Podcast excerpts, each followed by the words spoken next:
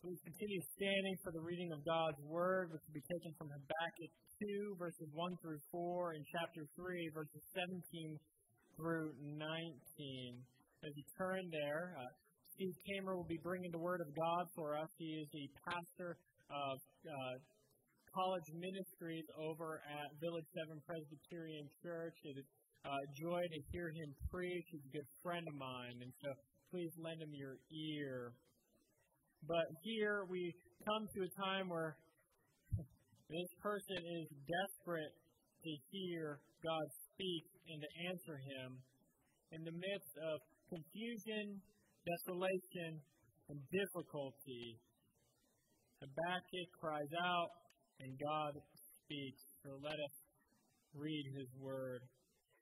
I will take my stand at my watchpost and station myself on the tower and look out to see what he will say to me and what I will answer concerning my complaint. And the Lord answered me Write the vision, make it plain on tablets, so he may run who reads it. For still the vision awaits its appointed time. It hastens to the end, it will not lie. If it seems slow, wait for it. It will surely come. It will not delay. Behold, his soul is puffed up, and is not upright within him. But the righteous shall live by faith. Though the fig tree should not blossom, nor the fruit be on the vine, the produce of the olive fail, and the fields yield no food, the flock be cut off from the fold, and there be no herd in the stalls, Yet I will rejoice in the Lord. I will take joy in the God of my salvation. God the Lord is my strength. He makes my feet like the deer's. He, may, he makes me tread on my high places. The word of the Lord. You may be seated.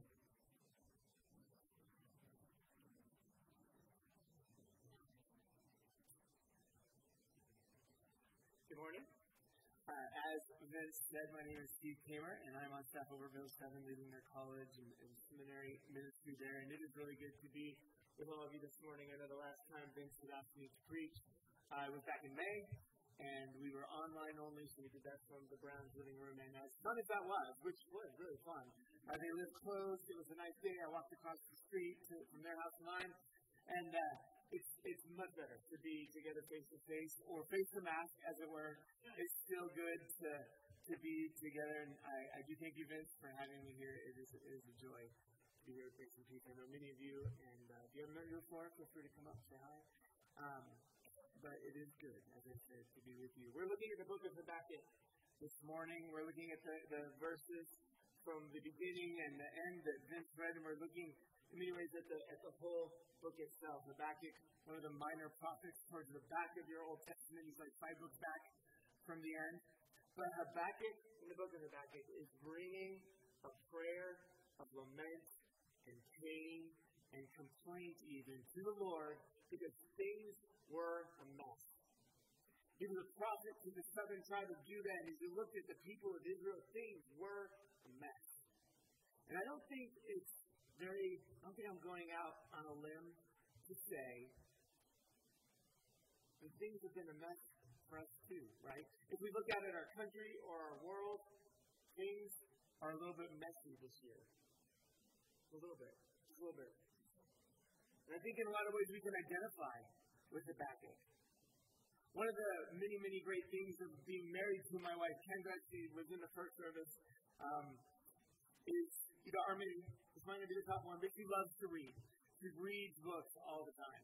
Uh, nonfiction, fiction, a variety of different topics, whatever it is. And every time she reads a book that's really good, she she's figured out a way, like without boring me, to like fill me in on all of it.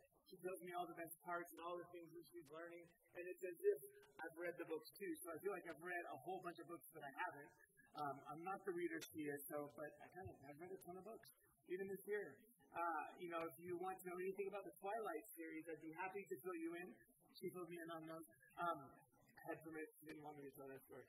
But, um, you know, she, she said with the qualification that she loved them because she found this sort of robust spiritual thread towards the gospel. Not that the author meant it, but she found this awesome thing through it. So if you ever see her and have a guest to admit that you've read the book, uh, she'd be happy to fill you in on really cool side of those stories. But one of the books she read this past year was a book about United Airlines Flight 232. And it was a book of survival and heroism. But in 1989, United Flight 232 was flying into Iowa. It was just a little domestic flight. But during the flight, something broke and the whole hydraulic system went bad, and the plane ended up crashing. And 112 people lost their lives. But due to the heroism of the pilots, there was 184 who survived. But one of the fascinating things about this story is that due to the miracles of forensic science, the scientists were able to go out there and pretty much put back together exactly what had happened to the plane and exactly what had caused the wreck.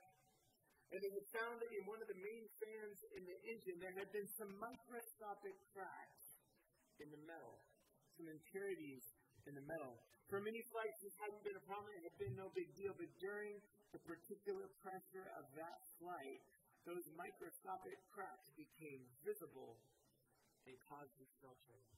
Caused the fan to break apart and shards of metal went flying into the hydraulic system. And that was kind of all she wrote. The plane was going to crash. Under pressure, the cracks began to show. 2020 has brought into our lives. Or maybe 2020 has begun to reveal some of the cracks that we didn't even know were there. And they have become something big and brought destruction into our lives. So I'm going to ask for a little bit of self evaluation as I go forward. Where have you seen the cracks maybe this year, or it could be in general in your life. It's not that hard to see the cracks in our country. It's not that hard to see the cracks in our world. The election has made that obvious. The divisiveness that Vince referenced earlier, the coronavirus, and all of that. You know, I haven't been alive for too, too long. Been only on the world for 47 years, but I have never seen division in the church and, and I don't just mean here, I'm actually seeing a division here, but the division in the church at large, the evangelical church, the body of Christ in our country has been horribly divided. Whether or not it comes to how we handle the virus and the pandemic, or especially the political season and who should or shouldn't be president and how we weather that, it seems as if we as Christians have forgotten how to even talk to each other in a civil way and not hate and judge each other. I mean, I fall victim to this as well. Uh, it's easy for me to look out and judge others who don't think rightly of me. It's a, it's a huge temptation. The cracks are still there. I know even I was practicing this sermon yesterday, talking about this very thing. I went home. They announced that Biden won. I got on Facebook, and, and several of my Facebook friends and my feed were saying things I disagreed with or thought were stupid, and there I sat, judging them, taking part in that. And I had to reset, and I was like, Steve, you just practiced the sermon talking about this as a problem. but what about our personal lives? Let's go a little bit deeper, evaluate there. Where maybe have there been some cracks that have become a little bit visible and causing destruction? A friend of ours uh, in ministry was just saying to us, uh, Ken and I on Friday, he said, I don't know any other Christian right now who hasn't gone through or isn't going through some sort of existential crisis. It's been a rough year, right? And maybe if you aren't feeling it this year, you've felt it in other years. But the cracks are showing. How about our relationships, our marriages, our parenting? Where have there been problems? Where have we seen sin, even maybe? How about our relationship with God? Have there been cracks there? And I know in all of these, I've gone through quite a bit of existential crisis this year. I've felt the sting of my own sin, the sting of other people's sin. I've seen the cracks. Even in my relationship with God, it's been hard. God invites us into this awesome relationship with Him, right? That there's intimacy, but we see it go like this. Where maybe has sin crept in? One of the reasons that Israel gets themselves in so much trouble over and over and over again is they turn their back on God. They seek to find life worshiping other things, whether it be money, greed, power, or literally other gods. they fall into idolatry. Where maybe have you seen idolatry in your lives? And you see the cracks start to form, you see destruction start to come, and you might want to come to the Lord, and maybe you are coming to the Lord like, God, where are you? Where where are you when it hurts so bad? Why aren't you coming to do something about this? And if you can kind of picture that with me, we get a really clear picture of what Habakkuk was going through when he brings his prayer to the Lord. Now, Habakkuk is a uh, prophet to the southern kingdom of Judah. The little bit of Old Testament history, God had brought the people of Israel out of Egypt in the big famous Exodus, the parting of the Red Sea. We know that story well, but he brings them into the desert. They wander there for 40 years due to their own sin, and then he brings them into the promised land, the land of Canaan, and they go through a conquest of that land. And this is where, uh, why does, I think the story is so important, so much of Israel's history happens while they're in the promised land. This is where all the stories of David happens. This is where all the stories of Solomon happens. The kingdom grows and is united under David and Solomon. It thrives and things are going well. But after Solomon, things start to go a little south. And you see a biblical principle here that as the kings go, so do the people. And you see the kings begin to lead the people of God away from God. They go away from God themselves. The kingdom ends up splitting, even as I talked about the divisiveness in the church. The kingdom ends up splitting, and you get the northern kingdom of Israel and the southern kingdom of Judah. Now, the northern kingdom of Israel, it does not go well. All of their kings are bad. All of their kings lead them away from the Lord. And they fall into all manner of injustice, violence, sin, idolatry. And eventually, God raises up the Assyrian Empire to come in and basically take over. The northern kingdom was no more. And then you have the southern kingdom, the kingdom of Judah. And this is the kingdom that Habakkuk is a prophet to. He is sent by God to the people of Habakkuk to keep them on track to send God's message, to warn them when they go off track, to tell them of God's blessing. And they aren't listening to him. It goes a little bit better for the southern kingdom, but not much. They have a few good kings who lead them toward reform, but overall and in general, the kings also turn their backs on the Lord, and so do the people. So do the people. And we get this mess that God, that Habakkuk brings before the Lord. And even in his personal life, we don't know a lot about Habakkuk, but one thing we know from Scripture is that the prophets weren't perfect. The prophets struggled with fear and faithlessness and doubt and disobedience, much like we do. And I bet I see it easy that even he was having cracks filled a little bit of existential crisis himself because the people of God weren't listening to him.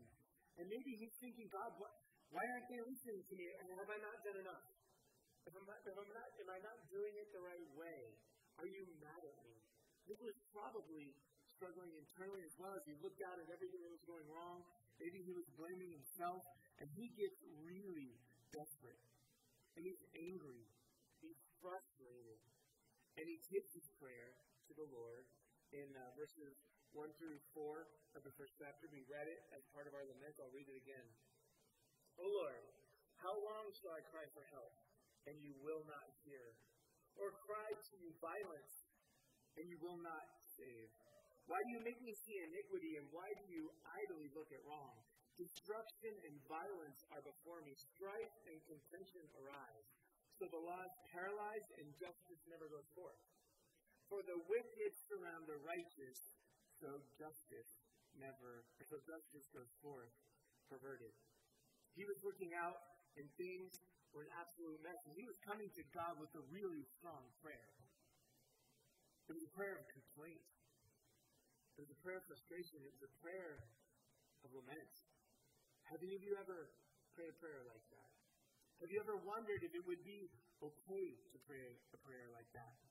As you see the story of Habakkuk play out, we're going to see what God's heart response is to a prayer like that. We're going to see Him ask us and show us how we can wait for his answer. And we're going to see what that ultimate answer is. First, we'll look at this question what happens when you pray to God like this? God, where are you? Things are a mess. Aren't you going to do something about it?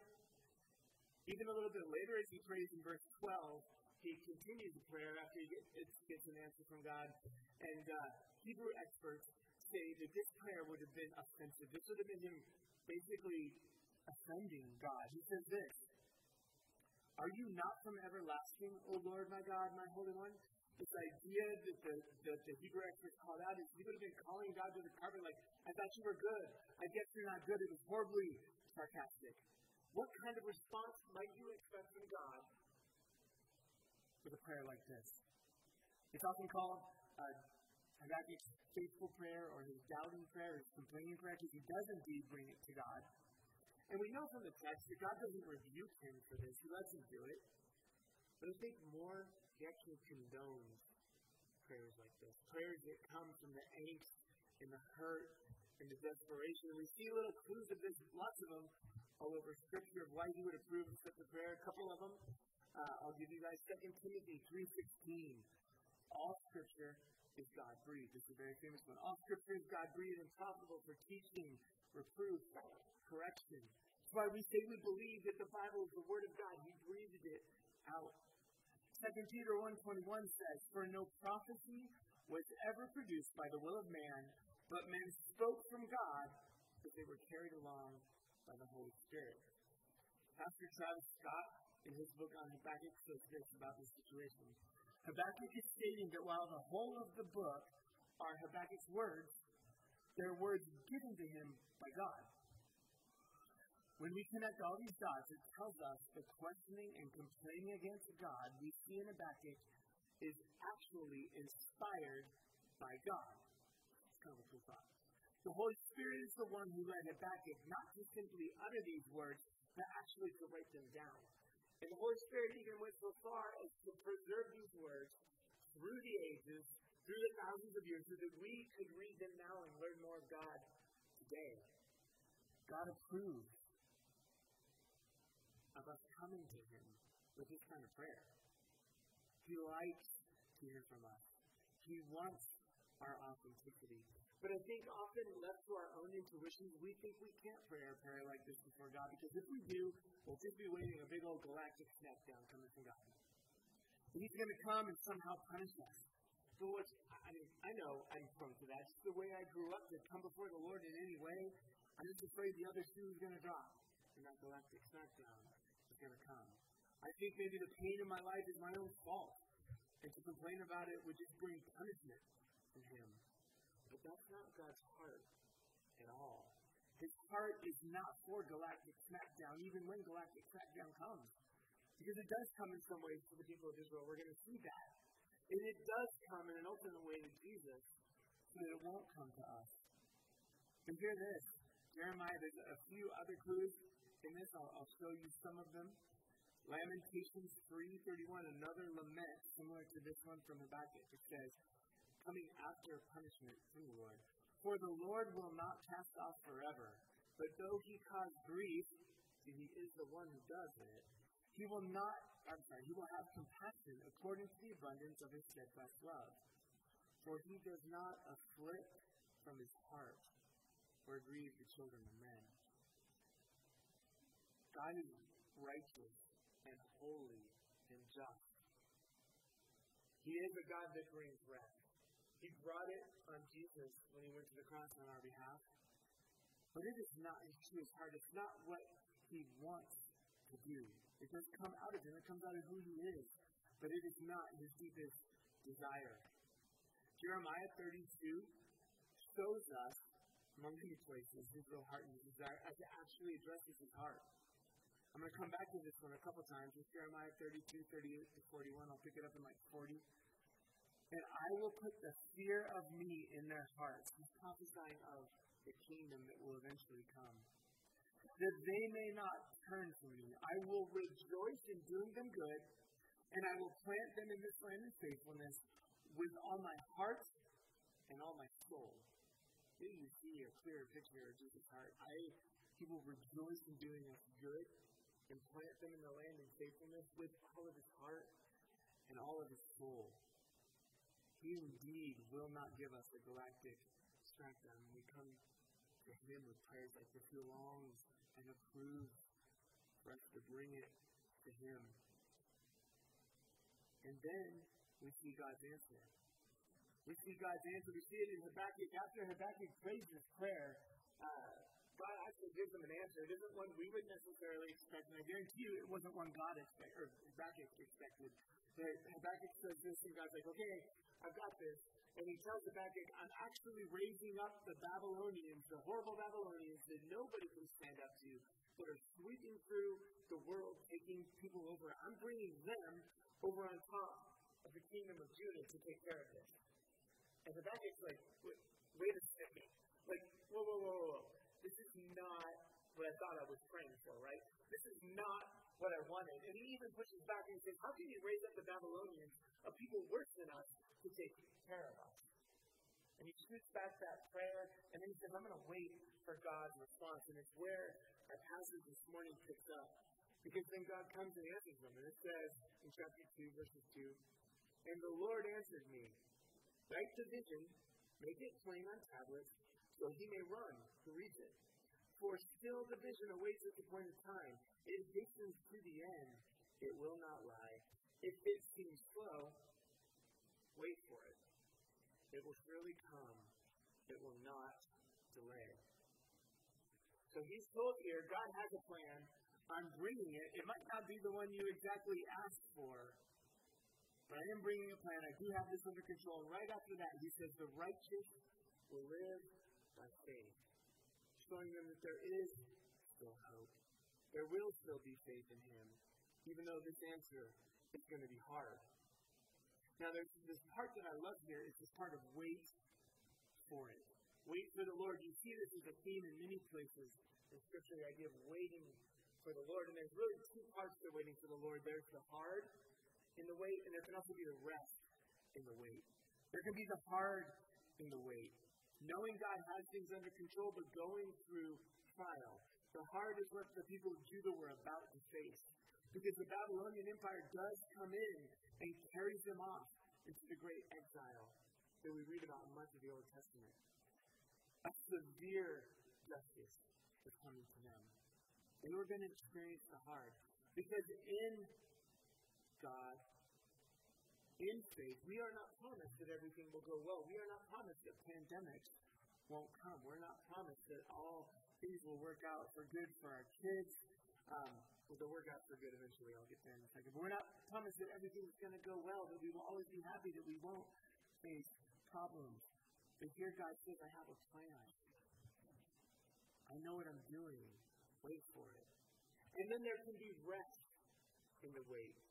The passage I just read about Jeremiah 32, right before that it comes, it says, I will put fear of the Lord in their heart, and they will no longer wander from me. I will be their God, and they will be my people, and I will rejoice in doing them good with all my heart and all my soul. Coming from Jeremiah, this is a picture of what is ultimately coming, the justice that is ultimately coming. And what is really cool is Jeremiah was also a prophet to the southern side. He was seeing the exact same things that Habakkuk was seeing. Habakkuk received a vision of something that was coming sooner, and Jeremiah received a vision of the ultimate solution and justice that God would be bringing. And we can rest in that as well. We can have patience that God is going to work things out. One of the ways uh, that this is said, I, I love the, the, thought of patience because we want to ask, how do we do it? Patience isn't easy. Probably most of us have experienced that. Tim Keller, a pastor in New York City, he says this of how we need to take patience. He says we need to lay down the burden of assumed omniscience. We need to lay down the burden of assumed omniscience. We take up that burden, don't we? Often, right? We think we know everything. We think we know what's best. We think we know what will make us most happy. We think we know what will make us grow the most. We think we know what will help us and help our children and our spouses and our families. And it's never the trials that God brings into our life, is it? It's never the trials that He brings in. But we pick up His burden and we think we know best. But indeed, we do not. Indeed, we do not. Years ago, Ken and I were at a conference, and there was a couple sharing about the lessons that they had learned from parenting. And at one point, uh, they were sharing about when their son had been little, and uh, he was in his high chair, and he had gotten hungry, and he was beginning to cry because he was angry. He began to cry because he was hungry, but then he began to get angry because he saw a bottle on the kitchen table that was his food. But his parents wouldn't give it to him, and he was just really ticked. And he started that high spirit scream that you maybe have uh, heard from a child that can affect the whole room, he was furious because his parents, who were right there, wouldn't give him the bottle. And he was hungry. He was freaking out. But what he didn't know is that bottle was left over from the night before and it had spoiled. And if his parents were to give it to him, it would make him sick. But he didn't know it. All he knew is this is what I need to make me happy. But indeed, it would make him sick. And all the while, his dad was making a new bottle at the kitchen sink, and he didn't know it. We're like that so often, aren't we? We see what we think we need and what will make us happy because we know everything, right? But all the while, God is doing something different. Another little quote of Keller that goes along with this that I've always loved is if we knew everything God did, we would ask for everything God gives. Think about that. If we knew what God knows, we would literally ask for everything He gives, even coronaviruses and trial and cracks that are showing up in life, but we don't. But we can lay down that burden and trust that God is actually at work. He has it. He's in control. He's good. He rejoices in doing good, and He's going to make everything right. And how is He going to do that? God is bringing a plan. He is bringing justice. Justice way bigger than when He brought the Babylonians onto the southern tribe. Justice bigger than dealing with the Babylonians and bringing them into justice, which the book of Habakkuk says will happen as well. But it's an ultimate justice. It's a justice coming through a king and in a kingdom. It's a justice coming through Jesus. I mean, how is this ultimate justice that Jeremiah points to revealed? It's through Jesus. Now, last time I checked, it was November 8th. It might be a little early for some of you. I think it's okay. It's been a rough year. Vince is saying no, but I am going for Christmas. I am going for Christmas. I thought about asking the Browns to play a Christmas song earlier in the week, but I'm like, you know, that might not be cool for them, but it was cool for me. But that's why the story of Christmas is so awesome, is because this is when Jesus shows up, breaks into the world, starts to bring his kingdom, and starts to make things right. And it was obvious from the very get go. I love the verses in the Gospels about Jesus coming, or even Isaiah 9 so Luke 2, go, go read them all. And I, I invite you guys to think about this, the cracks and the, the problems of even this year and how Jesus is coming to fix it as we move into Advent. Luke 2.14, as the angels sing, Glory to God in the highest, and on earth peace among those with whom he is pleased. The NIV translates it on whom his favor rests. His favor given to us by grace. It's an important piece we don't want to miss here. It's not because we have His favor because He's pleased the things we've done. It's because Jesus, God, is bringing Jesus. He's to make things right. You know, when I prepare sermons, I often listen to music, to uh, a song over and over and over again. This is nodding again because he's been in my office he does this. He always complains. My family complains even more about it, but I'll just play the song over and over again. It's weird for. But this time I did God Rest You Merry Gentlemen. And the words just sort of spoke to me as I as I meditated on this. Listen to the words. Not the whole thing. I won't I won't force Christmas on you any more than I already have. But God rest you, merry gentlemen. Let nothing you dismay. Remember Christ our Savior was born on Christmas Day to save us all from Satan's power when we were gone astray from the cracks that are shown up in our lives. O tidings of comfort and joy. Comfort and joy. O tidings of comfort and joy. It's something like that. I'm not, like, that's just so that the Browns never ask me to come up and sing that. But tidings of comfort and joy, that's the waiting that has rest in it. That there's comfort when it's hard because Jesus broke in and took care of this for us. Not only has Christ come, and brought in his kingdom, and he's coming back to make the Jeremiah passage true. But it gets even better than that because he's left us here in a broken world to deal with it. And how do we do that? as Jesus broke into the world at Advent and at Christmas, then he later starts his kingdom where he ushers in preaching about the kingdom of God and how it is started. And in Mark chapter 1, it records the story of one of his first things. He goes and he gets baptized by John, John the Baptist, in the Jordan River. And in Mark 1, it says, And when he came up out of the water, immediately he saw the heavens being torn open and the Spirit descending on him like a dove, and a voice came from heaven and said, You are my beloved Son. With you I am well pleased. You might be, often when I hear this version, when it's talked about, you might hear it in the version, This is my beloved Son, with whom I am well pleased. That's actually how Matthew translated it. What Mark does is he makes it personal straight to Jesus. That God was speaking to Jesus. You are my Son, my beloved Son. With you I am well pleased. Somehow Jesus in his humanity, he needed to hear this message from his Father that he was his beloved Son and he was pleased with him. Because Jesus was about to head into some pretty serious cracks in the world that were made visible. He was going to meet resistance everywhere, leading him all the way up to the cross where he was going to actually get the biggest galactic smackdown anyone, any people, anything had ever received. In paying the price for our sins so that we wouldn't have to face that galactic smackdown. But you know, one of the key doctrines, one of the things I love the most about Christianity, if I know anything about this, he probably talks about it a lot. He does, because it's awesome, is our unity to Christ, our unification with Christ. The Bible, the epistles talk about this all the time. We're in Christ, in Christ, over and over and over again. If you ever want to look at it, go through Ephesians 1 and circle every time it says in Christ. Our lives are hidden in Christ. And what that means is that in Christ, if you have placed your faith in Him, what is true of Christ is now true of you. As you head out into the cracks and the trials that are in your life and whatever's left of 2020, and let's face it, things aren't going to get instantly better as soon as December 31st rolls around. We know it, it's a bummer. It's going to keep going.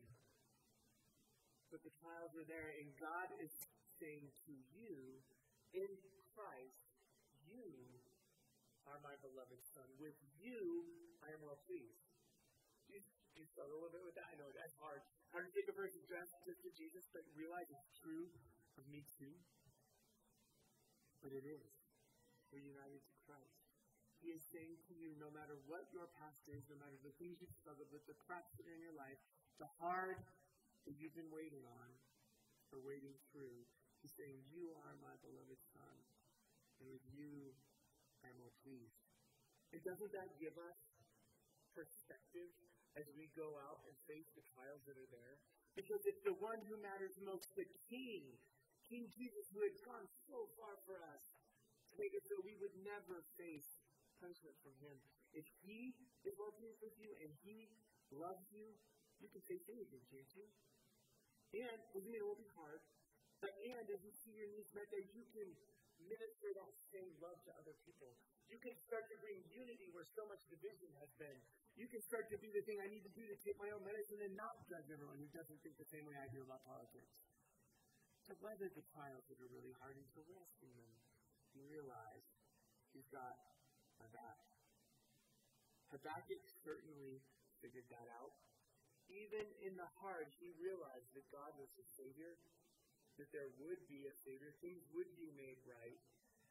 And he says it at the very end of the book, and I'll close with this. At the end of Habakkuk 3, picking up with verse 17. This was also read in our verse this morning. Though the fig tree should not blossom, nor fruit be on the vines, the produce of the olive fail, and the fields yield no food, the flock be cut off from the fold, and there be no herd in the stalls, yet, look at this yet in the Bible, Yet I will rejoice in the Lord. I will take joy in the God of my salvation. God the Lord is my strength. He makes my feet like the deer's. He makes me tread on high places.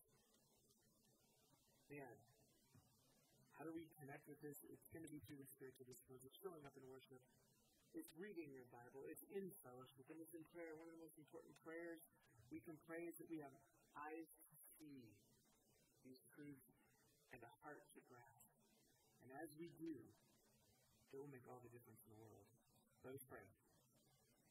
Heavenly Father, we thank you so much for this morning. We thank you for the story of Habakkuk. We thank you that you are in control, that we can rest in your plan even when it's hard. That we can rest in the hard because we know that eventually you will come and make things right, and you started it by giving us your Son. I pray that for each of us that we would indeed have eyes to see and a heart to grasp how beautiful Jesus is, what he has done for each one of us, and how the eventual King will return to make all things right. And may we operate in this world out of an overwhelming overflow of that truth. We pray this in Jesus' name. Amen. The Lord be with you. Lift up your heart.